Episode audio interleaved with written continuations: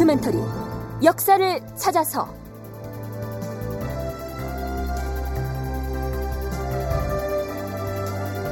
제 537편 무신들 세조에게 반기를 들다. 극본 이상락 연출 김태성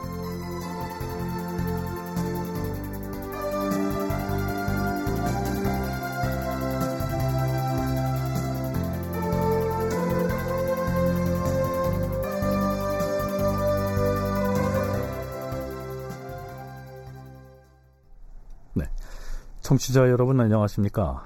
역사를 찾아서의 김석환입니다. 지난 시간에 우리는 세조에 의해서 책봉된 공신들이 주로 술자리에서 취중에 난언을 해서 유발된 몇몇 사건들을 살펴봤습니다. 공신들이 일으킨 문제들 중에는 취중 난언뿐만이 아니고 권력을 이용해서 가렴주구를 일삼거나 혹은 윤리적으로 지탄받을 행위를 해서 대간의 탄핵을 받기도 했는데요. 그럴 때마다 세조는 이들에 대해서 공신이라는 이유로 대부분 문제 삼지 못하게 하거나 혹은 선처를 하게 되죠. 그런데 대간의 어지간한 탄핵 상소 따위는 아예 무시함으로써 공신들을 자신의 왕권 강화의 기반으로 삼으려 했던 세조였지만 그가 매우 민감하게 반응하는 사안들도 있었습니다. 자신이 앉아 있는 왕의 자리, 즉 왕좌에 도전하는 행위였습니다. 먼저 영의정 정창손과 관련된 사건부터 살펴보시죠. 세조 8년 5월 8일 임금이 사정전에 나아가 상참을 받고 이어서 윤대하였다. 자, 어려운 말들이 나옵니다. 이 상참이란 중신들이 매일 편전해서 임금에게 국가 사무에 대해서 보고하는 것을 일컫고요. 윤대란 각 간화에서 실무를 담당하는 관원인 낭관들이 매월 세 차례씩 윤번으로 임금을 직접 이 대면을 해서 자신이 맡은 직무에 대해서 보고하는 것을 일컫습니다. 자, 이제 상참과 윤대가 끝났는데요. 세조는 거기 모인 대신들을 그냥 보내기가 섭섭했던 모양입니다. 의정부 정승들과 육조의 판서들과 참판 참찬들은 모두 자리에 남으시오. 과인이 술자리를 베풀 것이오. 자, 이 술자리에는 뒷날 예종이 되는 왕세자도 함께했고요. 영의정 정창손을 포함해서 20여 명에 이르는 의정부와 육조의 고관들이 참여한 것으로 실록에 올라 있습니다. 전하, 신이 한 잔 올리게 싸웁니다. 아, 좋습니다. 영상께서 올리는 술이라면 기꺼이 받아야지요. 음. 자, 한 잔씩들 드십시다. 예, 아, 이 자리에서 세조는 호조 참이 안철손을 불러서 이 곡물 대납에 대한 상황을 문의했다가 몹시 화를 냅니다. 근래 대납 시행이 어찌 되고 있는지 알고 있으렸다. 전하, 사실은 곡물 수납에 있어서 대납을 허용하는 제도는 매우 큰 폐단이 있어옵니다. 뭐라? 그것이 호조의 책임자가 할 소리더냐? 너는 호조 참의인데 대납 제도에 대한 본래의 취지를 알고 있기는 하는 것이냐? 그 법을 모르는 것은 아니오나 시행 과정에서 여러 문제점 이런 이런 이런 자 여기 한 사람이 살고 있다고 하자 이 사람은 청미를 생산하는 사람이고 너는 청밀이 무엇인지 아느냐? 예, 벌꿀이옵니다, 전하. 그래. 한 사람은 청미를 생산하고 여기 또 한 사람이 있는데 이 사람은 쌀농사를 짓는 사람이다. 그런데 꿀 생산하는 사람한테 쌀을 바치라 하고 농사 짓는 사람한테 꿀을 바치라 하면 구해 바치기가 어디 쉽겠느냐?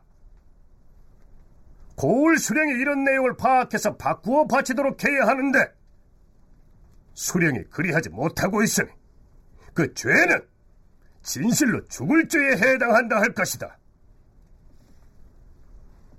너희들은 어찌 백성들의 이러한 사정을 거듭 밝혀서 수령들로 하여금 엄격히 지키도록 감독하지 못하고서 대납하는 법만을 가지고 그러다고 하는 것이랴! 영의정의 생각은 어떤지 말해보시오. 예, 전하.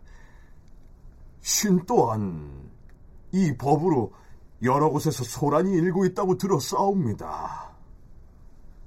소란이 있다고 들었다니. 하면 영의정도 제대로 알지 못하는 것이 아니요. 이것은 법의 죄가 아니고 곧 사람의 죄인 것이요. 듣자 하니 대납인들이 백성을 침학하여 대여섯 갑절의 값을 거두고 그 바람에 3년 전과 2년 전에 공모를 납부하지 않아서 형조의 감옥에 갇혀있는 자가 무릇 93명이나 된다 하니 이게 이게 이게 어디 말이 되는 일인가? 송구하옵니다, 추상 전하. 여기서 잠깐. 앞에서 세조가 호조참이 안철손에게 곡물 대납 제도를 잘못 운영하고 있다면서 질책을 하는 모습이 소개됐고요. 이어서 영의정의 의견을 묻자 영의정 정창손 역시 대납 제도로 민심이 시끄럽다라고 대답을 했다가 세조로부터 실상을 잘 모르면서 제도만 탓한다면서 야단을 맞는 상황이 이어졌습니다. 그렇다면 여기에서 논란이 된 곡물 대납이란 것은 무엇이고 그 시행 과정에서 무슨 문제가 있다는 것일까요? 우선 고대나 중세 조세 제도에서 조, 용, 조 이 세 가지가 있다는 얘기는 들어보셨을 텐데요. 세종실록 지리지에는 이렇게 올라 있습니다. 전, 즉 토지가 있으면 조를 징수하고 신, 즉 양인 남자가 있으면 역을 징수하고 호단위로는 공물을 징수한다. 이 조용조 중에서 맨 뒤에 고를 조자를 쓰는 이 조는 지역별로 할당해서 현물로 납부해야 하는 특산물들을 일컫습니다. 그렇다면 조정에 바쳐야 할 특산물은 지역별로 어떻게 부과가 됐을까요? 민족문화 대백과 사전에는 역시 세종실록 지리지를 인용해서 이렇게 기술하고 있습니다. 약재를 포함한 각 도의 곡물 품목을 보면 경기도 191개, 충청도 229개, 경상도 283개, 전라도 258개, 황해도 272개, 강원도 228개, 평안도 183개, 함길도 131개로 나타나고 품종도 농산물을 비롯하여 해산물, 수산물, 광산물, 산야의 조수 및 과실, 각종 수공업 제품에 이르기까지 수백 종에 이르렀다. 이렇게 각 도에 배정된 곡물들은 다시 작은 지역 단위로 나누어서 부과됐겠죠. 그런데 조정에 바쳐야 할 곡물의 품목과 수량이 점점 늘어나게 되고 그 지역에서 생산되지 않는 품목도 부과되고 하다 보니까 기한에 맞춰서 납부하지 못하는 농민들이 많아지게 됩니다. 그래서 도입한 것이 바로 곡물 대납 제도지요. 특정한 사람이 어느 지역에서 바쳐야 할 곡물들을 미리 구입해서 중앙조정에 납부를 하고 가을 추수 때에 각 농가를 돌면서 곡물값을 징수하는 방식인데요. 이 대납자들이 가가호를 돌면서 곡물값의 몇 배에 달하는 대급을 징수하는 바람에 그 폐해가 심각하게 대두됐던 것이죠. 그러니까 앞에서 소개한 대로 호조참이 안철손과 영의정 정창소는 문제가 많으니까 이 대납 제도를 폐지하자는 것이고 반면에 세조는 그런 폐해가 제도 때문이 아니고 운영을 잘못한 탓이라고 대립하고 있는 상황인 것입니다. 자, 이 대납 제도의 문제는 뒷날 광해군 치세를 다룰 때 이 대동법 시행 문제와 함께 다시 짚어보기로 하겠습니다.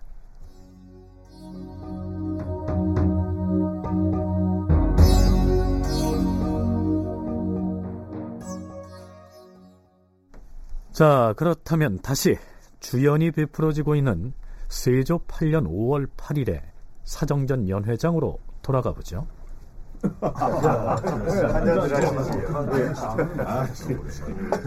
자, 그럼 이번에는 세자의 술을 받겠노라.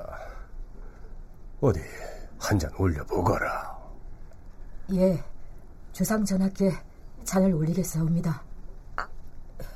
음. 이때 세자의 나이는 13살이었습니다. 세조의 맏아들인 의경세자가 병으로 요절을 하자 둘째 아들인 해양대군이 왕세자로 봉해진 것이죠. 세자는 들어라. 예, 전하. 너는 왕세자로서 장차 군주가 되어 나라를 맡을 것인데 마땅히 마음으로서 기운을 부려야지. 기운으로서 마음을 부리려 해서는 아니 될 것이니라. 명심하겠사옵니다, 전하. 군주가 씩씩하고 공경스러우면 덕업이 날로 강대해질 것이나 아니라고 방사하면 덕업이 날로 경박해질 것이다. 또한 군사와 형정은 국가의 대사인데 너는 군사에 대해서는 아비가 사열하는 것을 많이 보았으니 거의 알고 있겠으나 죄인에게 형을 내리는 형정은 필시 알지 못할 터이다. 대개 형을 정하는 것은 생사에 관계되는 문제이니 삼가지 아니할 수가 없는 것이니라. 너는 마땅히 이 점을 알아야 하느니라. 알겠느냐? 예, 주상 전하. 여기까지는 별 문제가 없었습니다. 그런데 그때 충청도 연풍으로 온천욕을 하러 갔던 양녕대군이 뒤늦게 돌아와서는 술자리에 합석하게 되죠. 이때가 양녕대군이 사망하기 한 달쯤 전입니다. 연풍 원정에 다녀온 것으로 아는데 불편한 점은 없었습니까? 주상 전하의 배려 덕분에 아무런 불편 없이 잘 다녀왔사옵니다. 다행입니다. 자, 세자는 대군께 술을 한 잔 따라 올리도록 하여라. 예, 전하. 여기에서 양녕대군이 다녀왔다는 연풍 온정은 지금의 수안보 온천에 해당하죠. 자, 이제부터 세조가 무엇라고 말하는지 그리고 그 말을 듣고서 영의정 정창손이 어떻게 대꾸하는지 잘 들어보시죠. 과인은 세자의 학문이 크게 통달한 다음에 국사를 물려주려고 합니다. 어, 그 말씀이 진실로 마땅하옵니다, 주상 전하. 자, 세조의 말과 정창손의 반응에 무슨 문제가 있어 보입니까?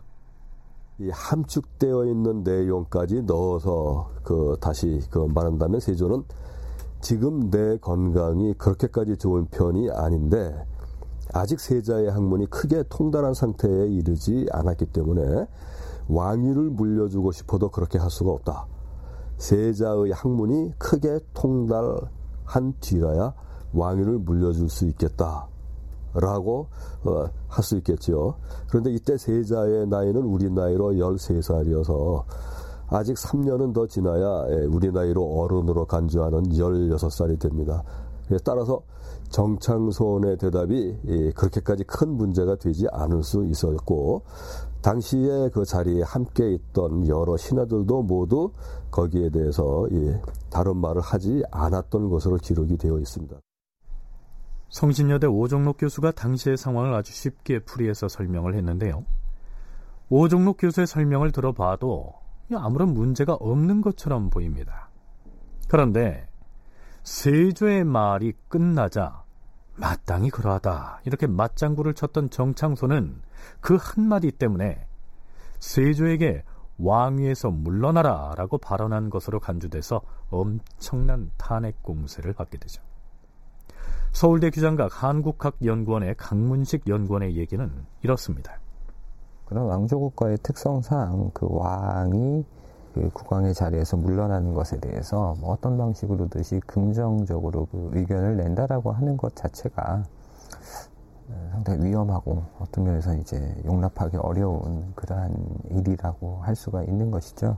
그래서 뭐 요 사건 같은 경우 뭐 제가 그 전체적인 문맥을 봤어도 정창손이 뭐 특별히 의도를 갖고 얘기했다라고 볼 수 있는 것은 아닌 것 같지만 어쨌든 그런 그 왕조국고의 특성상 왕이 뭐 양의를 하겠다 왕위에서 물러나겠다라고 하는 것에 대해서 신하의 입장에서 그것을 그 반대하거나 만류하지 않고 긍정적으로 대답을 했다라는 것 자체가 왕의 입장에서도 불쾌할 수 있는 것이고 주변 신하들의 입장에서도 그것을 그대로 용인하기는 어려운 그런 측면들이 있습니다. 임금이 왕위에서 물러나겠다는 요지의 발언을 했을 경우 어떤 때든 신하가 긍정적인 의견을 내서는 안 되는 것인데 정창손이 그걸 간과했기 때문에 문제가 된 것이다. 이러한 분석이죠.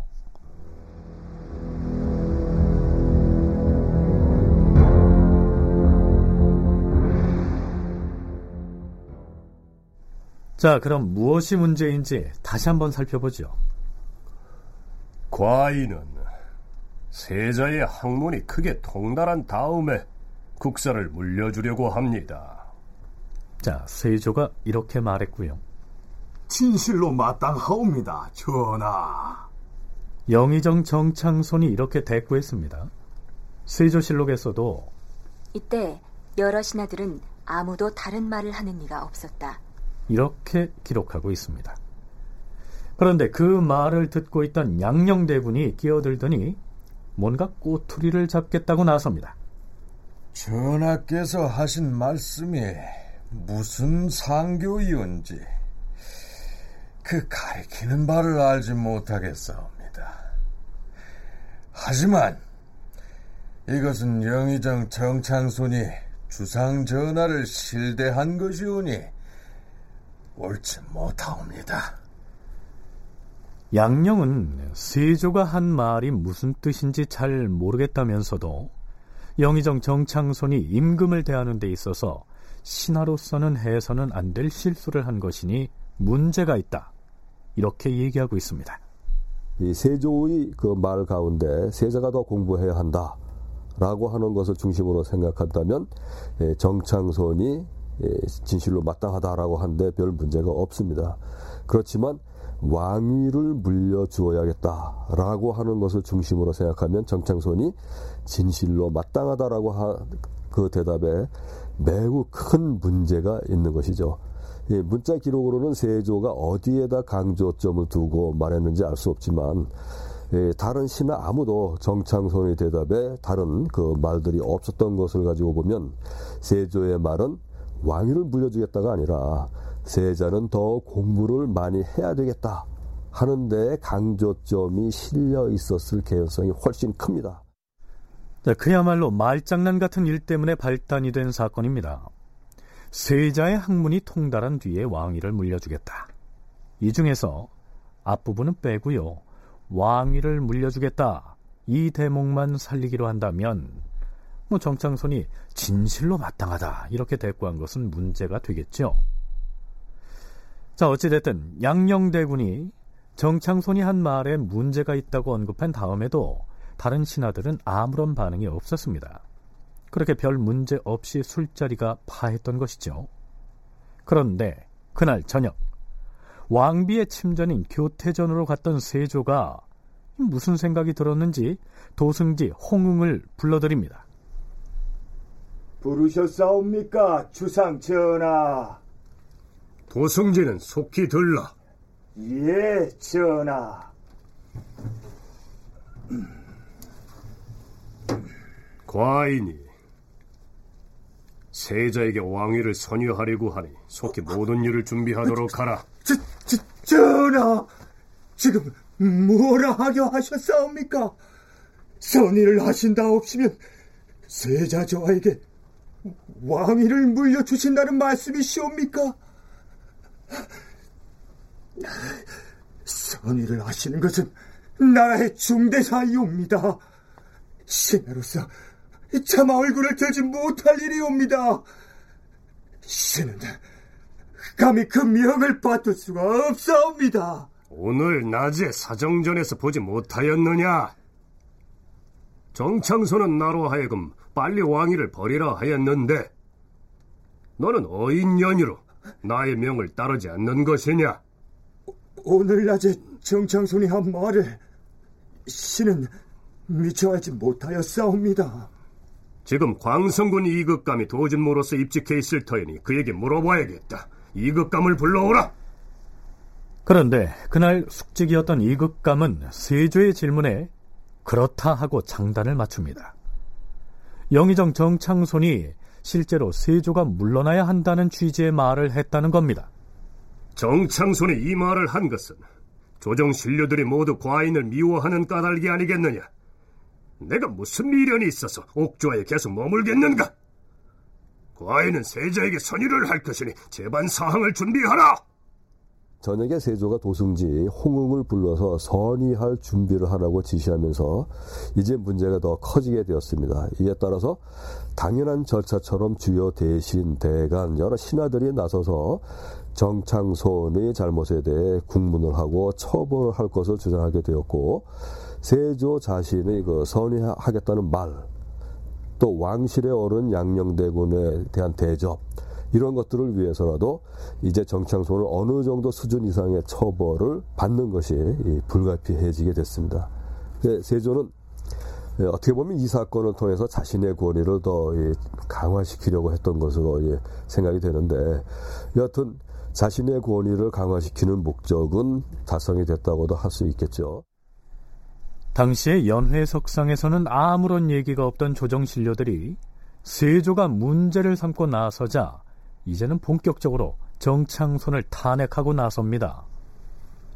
조정의 여론이 임금인 나를 족하다고 여기지 않은 탓에 정창손의 그러한 대답이 나온 것이다. 전하, 어제 술자리를 베풀었을 때 정창손은 술을 마시지도 않았사오니 취중에 실언을 하였다고 핑계를 댈 수도 없사옵니다. 정창손이 그리 대답한 것은 반드시 그럴 만한 연유가 있을 것이오니 무언컨대 유사로 하여금 그를 추국하게 하시옵소서. 좌의정 신숙주가 아래옵니다. 신등은 영의정 정창손이 아래였다는 말을 전해 듣고 놀라움을 이기지 못하겠사오니 청하옵건대 그를 국문하여 무거운 죄를 내리시옵소서.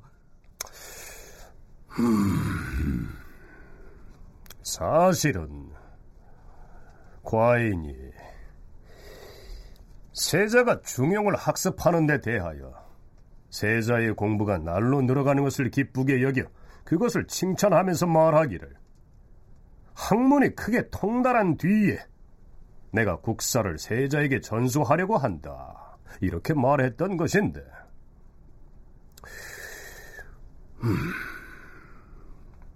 정창손이 생각 없이 대답하여 말을 잘못하였을 뿐이지 무슨 깊은 뜻이 있는 것은 아닐 것이다. 전하, 그자가 공신이며 더불어 대신으로서 전하의 말씀이 이와 같음을 들었으면 마땅히 아픈 마음으로 그리하여서는 아니 된다라고 간쟁을 하여야 옳은 일이거늘 진실로 마땅합니다라고 했사오니 죄가 이보다 더 클 수는 없는 일이옵니다. 음... 허나 이 공신을 죄주는 것은 불가한 일이다. 또한 큰일을 당하여 군주가 용서를 베푸는 것이 바로 은혜가 아니겠는가? 작은 죄라면 용서하는 것이 가하겠사오나 이와 같은 큰 죄를 다만 공신이고 대신이기 때문에 용서한다고 하는 것은 불가합니다, 전하. 과인이 장차 상냥해 보겠노라. 상냥해 보겠다. 잘 헤아려서 좀 더 생각을 해보겠다. 이런 뜻입니다. 세조가 이러한 태도를 보이자 오늘날의 국가보훈처에 해당하는 충훈부에서는 아예 정창손을 공신명부에서 삭제해야 한다는 상소를 올리는 등 탄핵 상소가 빗발칩니다. 그러자 세조는 그를 파직하고 좌의정이었던 신숙주를 영의정으로 올려서 임명하게 되죠. 이후로도 많은 신료들이 탄핵 상소를 올렸고 결국 세조는 그에게 유배형을 내리지만 곧 그의 죄를 용서하고 빼앗았던 고신도 되돌려 줍니다. 그렇다면 세조는 영의정이자 공신인 정창손에게 왜 그처럼 억지스러워 보이는 죄목을 들씌워가면서 신하들의 탄핵을 유도했을까요? 세조라는 국왕 자체가 집권 과정이 정상적인 방법은 아니었다라는 것이죠. 그래서 그런 점에서 그 기존 연구에서도 세조 왕권의 정통성의 취약성, 취약한 부분들을 지적을 하고 있고, 그런 세조 본인도 상당히 좀 컴플렉스가 있었다라고 할 수가 있는 것이기 때문에 그런 부분에 대해서 더 민감하게 반응을 할 수 있었다라는 것이죠. 그래서 그러한 왕권에 대한 도전 이런 부분들을 사전에 차단하기 위한 그러한 측면에서 이 부분을 이제 좀더 그 강력하게 대응을 했던 것이 아닌가. 그리고 뭐 실제 뭐 유배형 했다가 곧바로 이제 석방을 하기 때문에 실제 유배를 갔다라고 보기도 좀 어려운 측면도 있긴 있는데. 이 더군다나 정창소는 성산문 등의 단종 보기 모의에 가담했던 김질의 장인입니다. 사위를 데리고 세조에게 달려가서 그 거사 계획을 밀고 함으로써 세조의 왕권 유지에 지대한 공을 세운 공신 중의 공신이었습니다. 하지만 그의 말 한마디를 꼬투리 삼아서 유배형까지 내렸으니까 다른 신료들에 대한 경고 효과는 충분히 거둔 셈이죠.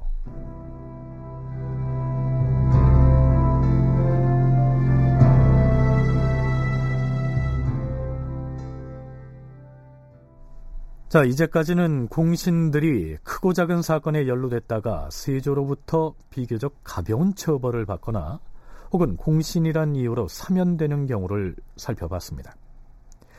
실제로 역모를 꾀했다가 목이 달아나는 경우도 있었습니다. 이른바 봉석주 역모 사건이 그것이죠.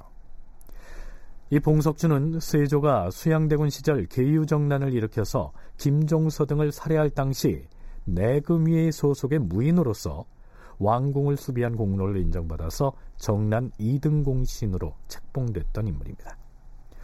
그는 이 공신의 위세를 내세워서 온갖 부정한 짓을 자행합니다. 세조 10년 8월에는 울산에서 국가에 바칠 세공미를 가로채려고 했다가 발각이 되죠. 임금이 봉석주를 불러서 전지하였다. 봉석주 너는 네가 정난 때 공을 세운 공신님을 스스로 믿는 것이냐? 네가 만약 범법 행위를 그치지 아니한다면 너를 공신 훈적에서 삭제해 버릴 수도 있는데 너는 어찌 두려워하지 않는 것이냐? 나는 너를 소년 시절부터 알았고 또한 이후로 공신이 되었으니 네가 비록 죄가 있더라도 과인이 어찌 너를 쉽게 벌할 수가 있겠느냐? 그러나 봉석주가 오히려 죄를 인정하지 않고 언행이 잠옷 불손하였다. 그러자 임금이 노하여 다시 말하였다. 내가 너를 어떻게든 바르게 가르치려 하였는데 너는 어찌하여 나에게 도리어 원망하는 말을 하느냐? 부끄러움을 모르는 것이 이처럼 심할 수는 없다. 네 놈은 얼굴 위에 쇠가죽을 몇 겹이나 씌우고 다니는 것이냐? 과인은 결코 너를 조정해 둘 수가 없다. 임금은 조금 있다가 봉석주를 나가도록 명하고 이주에 전제하여 봉석주의 고신을 빼앗고 의금부에 하옥시켜 다시 국문하게 하였다. 임금이 도승지 노사신에게 말했다. 허허, 봉석주 같은 저자들을 대체 어디에다 쓰겠는가?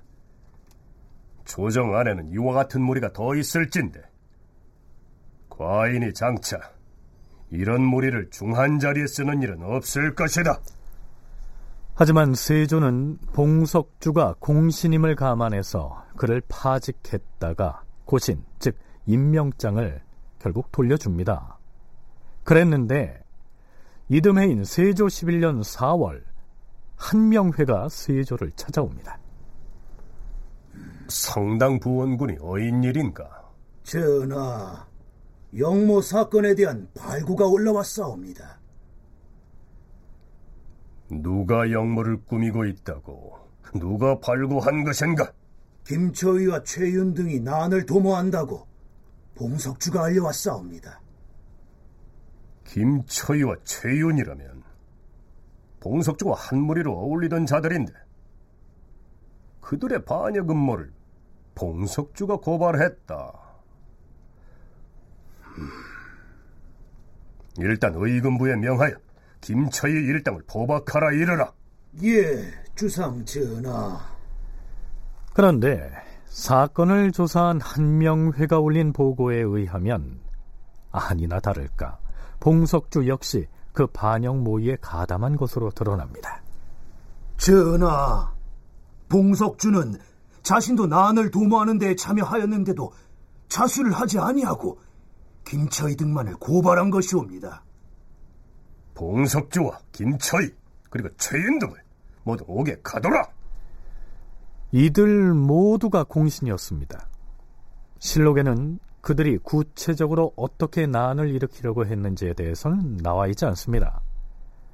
그러나 이들 모두가 공신임에도 불구하고 스이조가 사건의 주모자들을 결국 처형하기에 이른 것으로 봐서 이 봉석주 등이 역모를 일으킨 것은 분명해 보입니다. 좌승지 김수령은 들라. 예, 전하.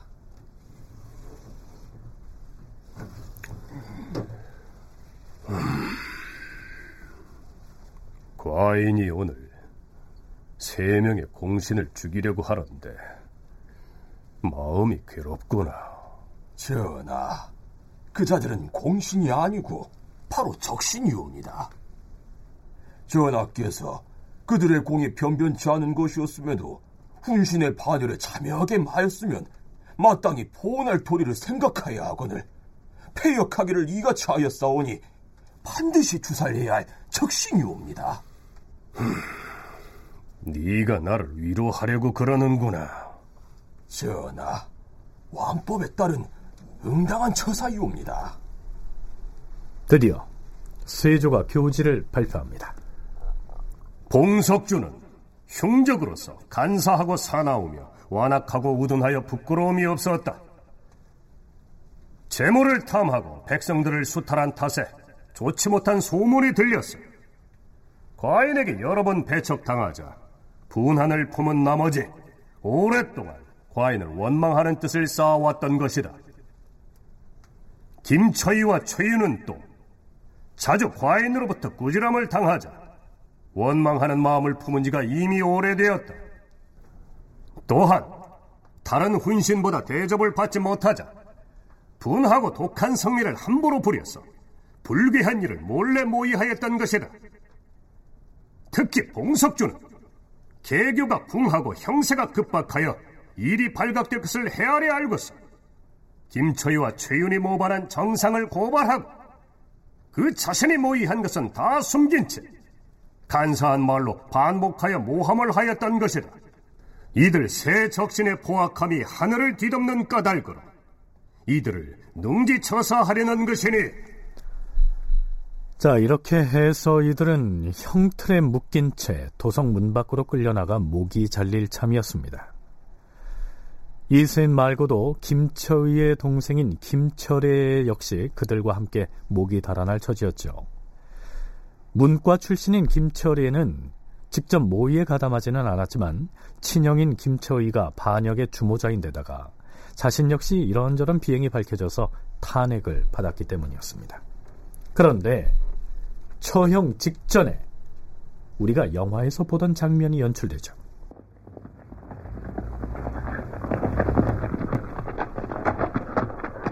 멈춰라! 어명다! 자, 세조가 긴급히 선전관을 보내서 김철희의 동생 김철희에 대해서는 사형 집행을 중지시킴으로써 그는 저승문턱에서 목숨을 건지게 됩니다. 단종이 죽음을 당한 지약 3년 동안은 세조 권력의 부당함을 놓고 난원 사건들이 자주 발생했고 역시 그 때문에 많은 사람들이 처형을 당했습니다. 이것은 근본적으로 이 세조 정권 자체의 정당성, 정통성, 그 측면에 약점이 있는 데서부터 발생하는 문제인데요.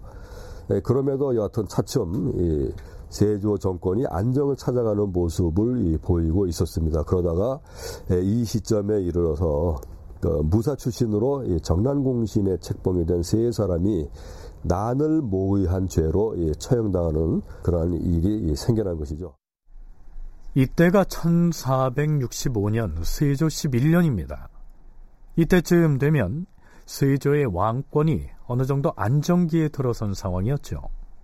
그 시기에 하필 무신으로 공신 책봉을 받았던 세 사람이 난을 모의했다는 사실을 상기할 필요가 있습니다.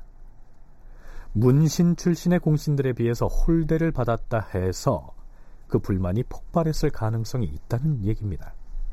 정난 공신에는 무사 출신들이 많았었습니다. 네, 그리고 세조 때 중앙과 지방의 주요 장소의 직책은 역시 공신의 책봉이 된 이 무사들, 무사 출신 공신들이 임명이 되어서 예, 많이 활동을 했습니다. 그러나 무사 출신 공신의 숫자가 워낙 많았어요. 그렇기 때문에 그 모두 다 등용이 될 수가 없었고 특히 그 가운데 예, 무예는 좀 있을지 몰라도 이 고위 장수직을 맡을 만한 인재에 해당이 되지 못하는 예, 그러한 사람들 이들은 이 중요한 직책을 맡을 가능성이 별로 없었습니다. 예, 봉석주나 김처의나 최연 이런 사람들을 처형하도록 명령한 그 세조의 교서 내용을 보면 자, 그 교서의 내용은 앞에서도 소개를 했지요. 자기들의 능력이 모자라고 부정한 일을 일삼아서 임금의 견책을 받는 바람에 여타 훈신들에 비해서 대접을 받지 못하자 불만을 품고 반역을 한 것이다. 이런 내용이었습니다. 물론 같은 공신들이라 하더라도 문신 출신에 비해서 무신 출신 공신들의 불만이 더 컸을 것으로 짐작이 됩니다. 이석호는 세조 말기의 정국과 이시의 난이란 논문에서 이렇게 기술하고 있죠. 조정의 정치가 소수의 고위 공신들에게 집중되는 상황에서 이에 대한 불만이 고조되었다. 개유정난 당시에 물리력을 제공한 무인 출신 공신들의 불만이 특히 심하였으며 그것이 봉석주의 영모 사건으로 나타난 것이다.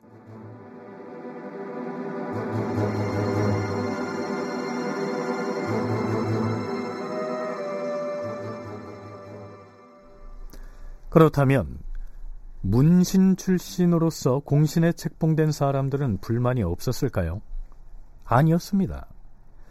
문신 출신의 공신들도 그 수가 워낙 많았던 데다가 중앙조정에서 실제로 권력을 행사할 수 있는 사람들은 소수에 불과했죠.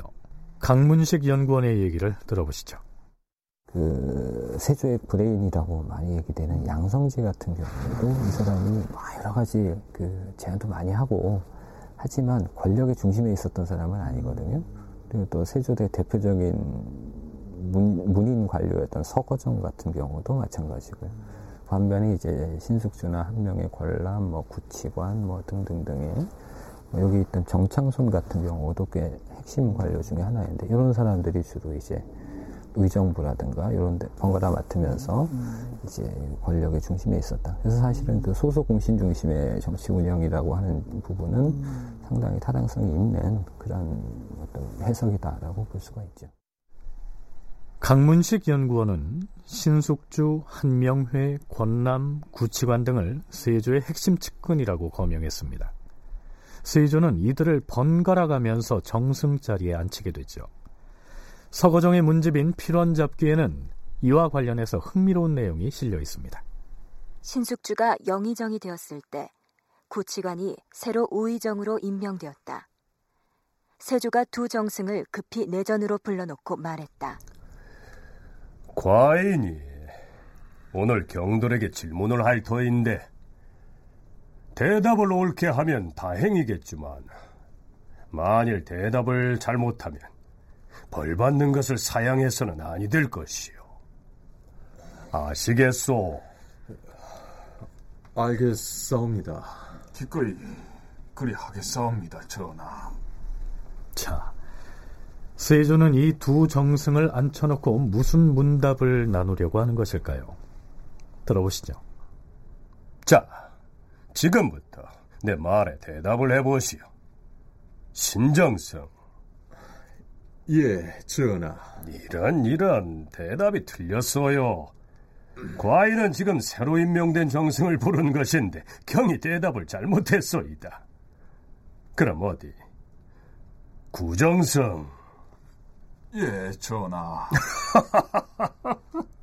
난 옛정승을 불렀던 것인데 어찌하여 경이 대답하는 것이요? 두 사람 다 들렸으니 벌주를 마셔야 합니다. 자, 이게 무슨 얘기인지 이해하시겠습니까? 아, 신숙주는 성이 신씨니까 신정승도 되지만 오래전부터 정승 자리에 있었으니까 옛 구자를 써서 구정승도 되겠죠. 반면에 구치관은 성이 구씨니까 구정승 이렇게 부를 수도 있지만 이제 막 새로 정승 자리에 앉았으니 새 신자를 써서 신정승 이렇게 할 수도 있겠죠. 자, 이렇게 해서 두 사람에게 벌주를 마시게 한 세조가 또다시 호출을 합니다. 구정승. 예, 전하. 신이 정승이 된 지 오래됐으니 구정승이 맞사옵니다. 아니요, 아니요. 과인은 지금 구시성을 가진 정성을 불렀어요. 그럼 어디? 신정성. 예, 전하. 아, 신이 이번에 새로 정승이 되었으니 신정승이 맞사옵니다. 아니요, 틀렸어. 과인은 지금 신시성을 가진 신숙주 정승을 부른 것이요.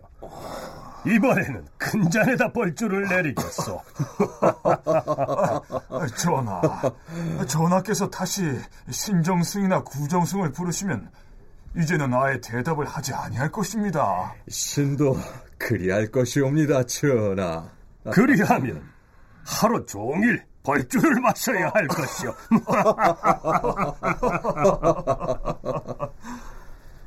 자, 이 일화를 통해서 세조가 소수의 측근 인사들을 얼마나 의지하고 편애했는지를 알 수가 있으며 아울러 그 소수의 몇몇 사람들에게 정승 자리를 번갈아 맡게 했다는 사실도 파악할 수가 있게 됩니다. 특히 신숙주에 대한 세조의 신임은 절대적이었죠. 이 신숙주 얘기가 나온 김에 이야기 한 토막을 더 덧붙이자면 사실 그는 사육신 때문에 역사적 평가에서 가장 억울한 대접을 받았다 해도 과언이 아닐 것입니다. 숙주나물에 얽힌 일화가 대표적이라고 할 수 있겠죠. 진주교대 윤정 교수의 얘기를 들어보시죠. 숙주나물이 잘 신다. 강의에서 그 말을 하는데 콩나물도 잘 쉬고 숙주나물만 잘 쉬는 건 아니다라는 말을 합니다. 아까 선조가 말했듯이 성산문 등이 그럼 과연 얼마나 충인가 라는 문제로 가면 그 또한 계유정난의 공신이고 그리고 다른 신하들도 결국은 왜 조정에서 떠나지 않고 그렇게 그 보기 사건이 일어나기 전까지 실제로는 그 세조의 측근으로 활동을 했느냐라는 문제 제기가 있을 수밖에 없습니다. 그러니까 신숙주에 대한 인식이라는 것은 철저하게 성산문과 대비되는 변절을 한 인물로 선택받은 쪽에 가깝습니다. 사육신 사건이 일어났을 당시에 조선 사람들은 녹두나물이 일반 콩나물에 비해서 빨리 쉰다고 해서 충절을 꺾고 변절한 신숙주 이름을 거기다가 갖다 붙였다. 이런 일화가 전하는데요. 하지만 사실 당시에는 녹두나물이라고 불렸고요. 숙주나물이란 말은 등장한 것이 구한말 무렵이었단 얘기죠. 그리고 또 한 가지는 신숙주의 부인의 죽음에 관한 일화입니다. 송화잡기라는 문헌에 실려 있는 일화를 소개하면 이렇습니다. 신숙주의 부인은 영의정을 지낸 윤자운의 누이였다. 성산문 등 사육신의 옥사가 있던 날 밤, 신숙주가 집에 돌아와 보니 중문이 활짝 열려 있었으나 부인 윤 씨는 보이지 않았다. 부인! 부인! 어디 있는 것이오? 여기 다락에 있습니다, 대가.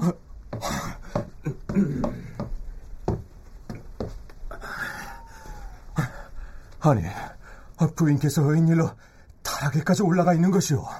그때 부인 윤 씨는 다락으로 올라가서 두어자나 되는 배를 말아 준비해두고 들보 밑에 앉아 있었다. 어찌하여 여기 이러고 있는 게요? 그 차는 또 무엇이오? 당신은 평소에 집현전의 성산문 학사들과 서로 형제와 다름없이 좋아 지내지 않았습니까? 그런데 듣자 하니 오늘 옥사가 있어서 성산문 박팽령 등의 학사들이 죽음을 당하였다 하니 당신도 반드시 그들과 함께 죽었을 것이라 생각했습니다. 우리 대감께서 죽었다는 통지가 오면 나도 그 즉시 자결을 하려고 여기서 기다리고 있었는데 살아서 돌아오시다니 뜻밖입니다. 그런데 실제로는 신숙주의 부인 윤 씨가 사육신의 옥사가 있었던 때보다 석 달이나 먼저 사망한 것으로 확인됩니다. 뒷날 성산문 등의 충절을 드높이기 위해서 신숙주를 변절자로 깎아내리려다 보니까 이러한 일화까지 만들어졌던 것이죠.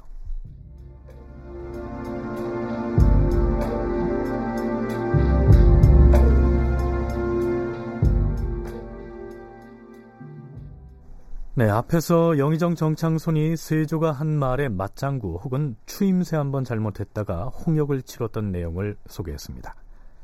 하지만 실제로 세조의 면전에서 그것도 매우 노골적으로 이제 그만 왕위에서 물러나시오 이렇게 요구한 사람이 있었습니다. 양정이라는 인물이었습니다.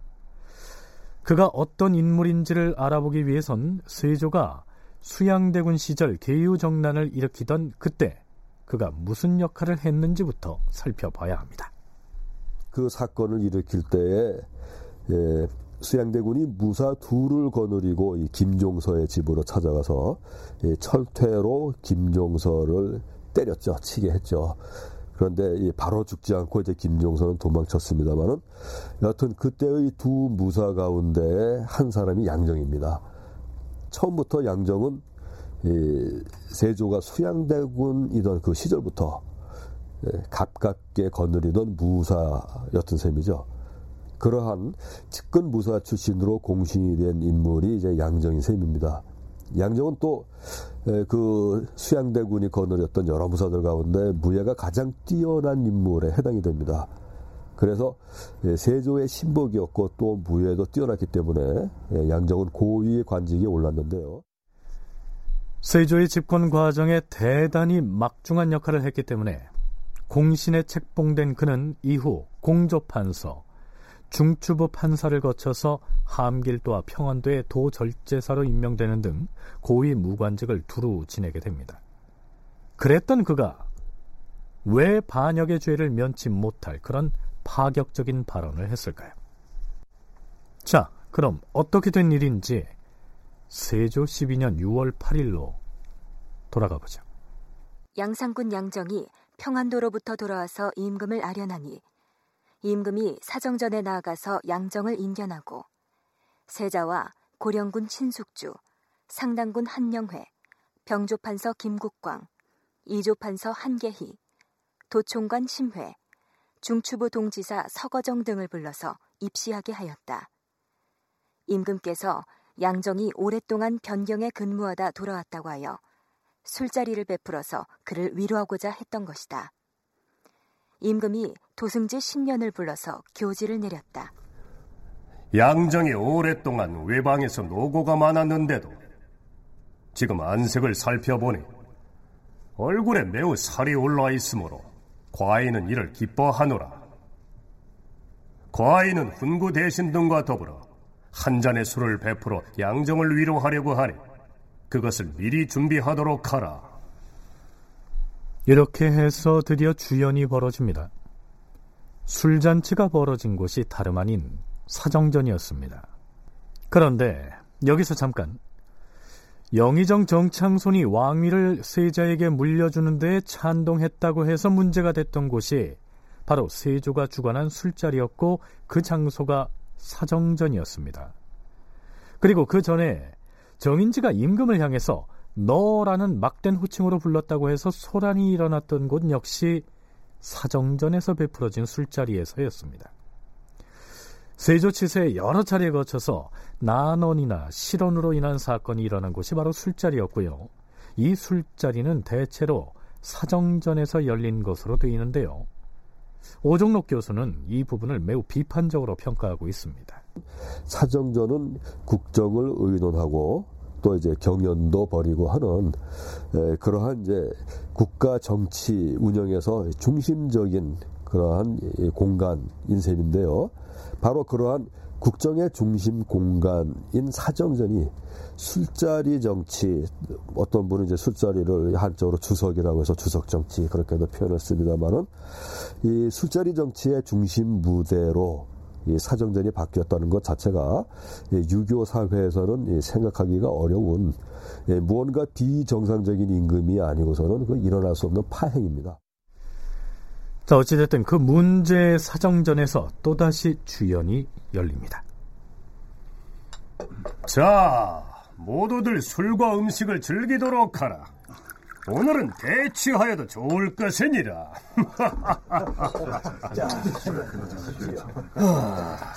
자, 종부시 첨정과 관상감 첨정. 두 사람은 앞으로 나오라. 술이 반쯤 취하였을 때 임금이 돌연 왕실족부의 편찬을 담당하는 종부시 첨정 최호원과 천문, 지리, 책력 등을 담당하는 관상감 첨정 안효래를 불러내었다. 너희는 음양, 지리, 천문을 담당하는 자들이니 혼원과 가령이라는 옛 음양서를 모르지 아니할 것이다. 이에 대하여 과인의 앞에서 어디 한번 논란을 해보라. 대답을 안 하는 연유가 무엇이냐? 너희가 군주의 말에 응하지 않겠다는 것이냐? 좋다. 그러면 임금인 과인의 장래가 장차 승할 것인지 그렇지 아니할 것인지를 답해보라. 전하, 그것이 어찌 그것을 지금 이 자리에서 너희가 끝내 대답을 못하겠다는 것이냐? 좌성지 윤필상은 저 두 사람을 끌고 가서 엄하게 취조하라. 장차 무거운 죄를 내릴 것이니라. 전하, 고금 천하에 어찌 임금이 말하는데 대답하지 않는 신하가 있단 말인가? 세조는 노발대발하면서 그 두 사람을 하옥하라고 명합니다. 바로 그때 양정이 임금 앞으로 나가서 무릎을 꿇고 말합니다. 그 술자리가 북방에서 고생하다가 돌아온 양정을 위로하기 위한 자리였던 만큼 양정, 그가 바로 주인공이었던 셈이죠. 전하, 주상 전하께서 어찌 저 관리들로 하여금 주연에서마저 임무를 주어서 과도하게 근로를 하도록 시키는 것이옵니까? 그런 소리 말라. 온갖 나란 일을 모두 다스리는 것이 군주가 할 일이니라. 어찌 매사를 근심하고 또한 신료들에게 부지런하도록 채근하지 않을 수가 있겠는가? 전하께서 임금 자리에 오르신 지가 이미 오래되었사옵니다. 하오니, 이제는 옥자에서 물러나 한가하게 지내는 것이 마땅할 것이옵니다. 양정이 세조를 향해서 내뱉은 말은 임금 앞에서 신하가 결코 입에 올릴 엄두조차 내서는 안 될 말이었습니다. 다큐멘터리 역사를 찾아서 다음 주 이 시간에 계속하겠습니다.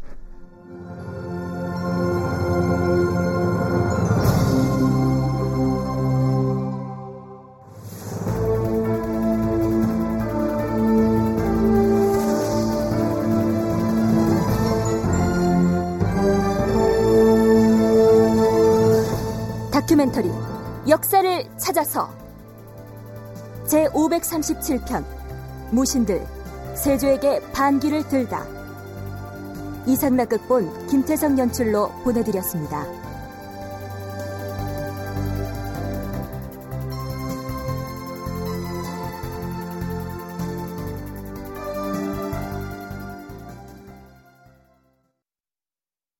중파 972kHz 단파 6015kHz 한민족 네트워크 채널 KBS 한민족 제1방송입니다. 잠시 후 1시가 되겠습니다.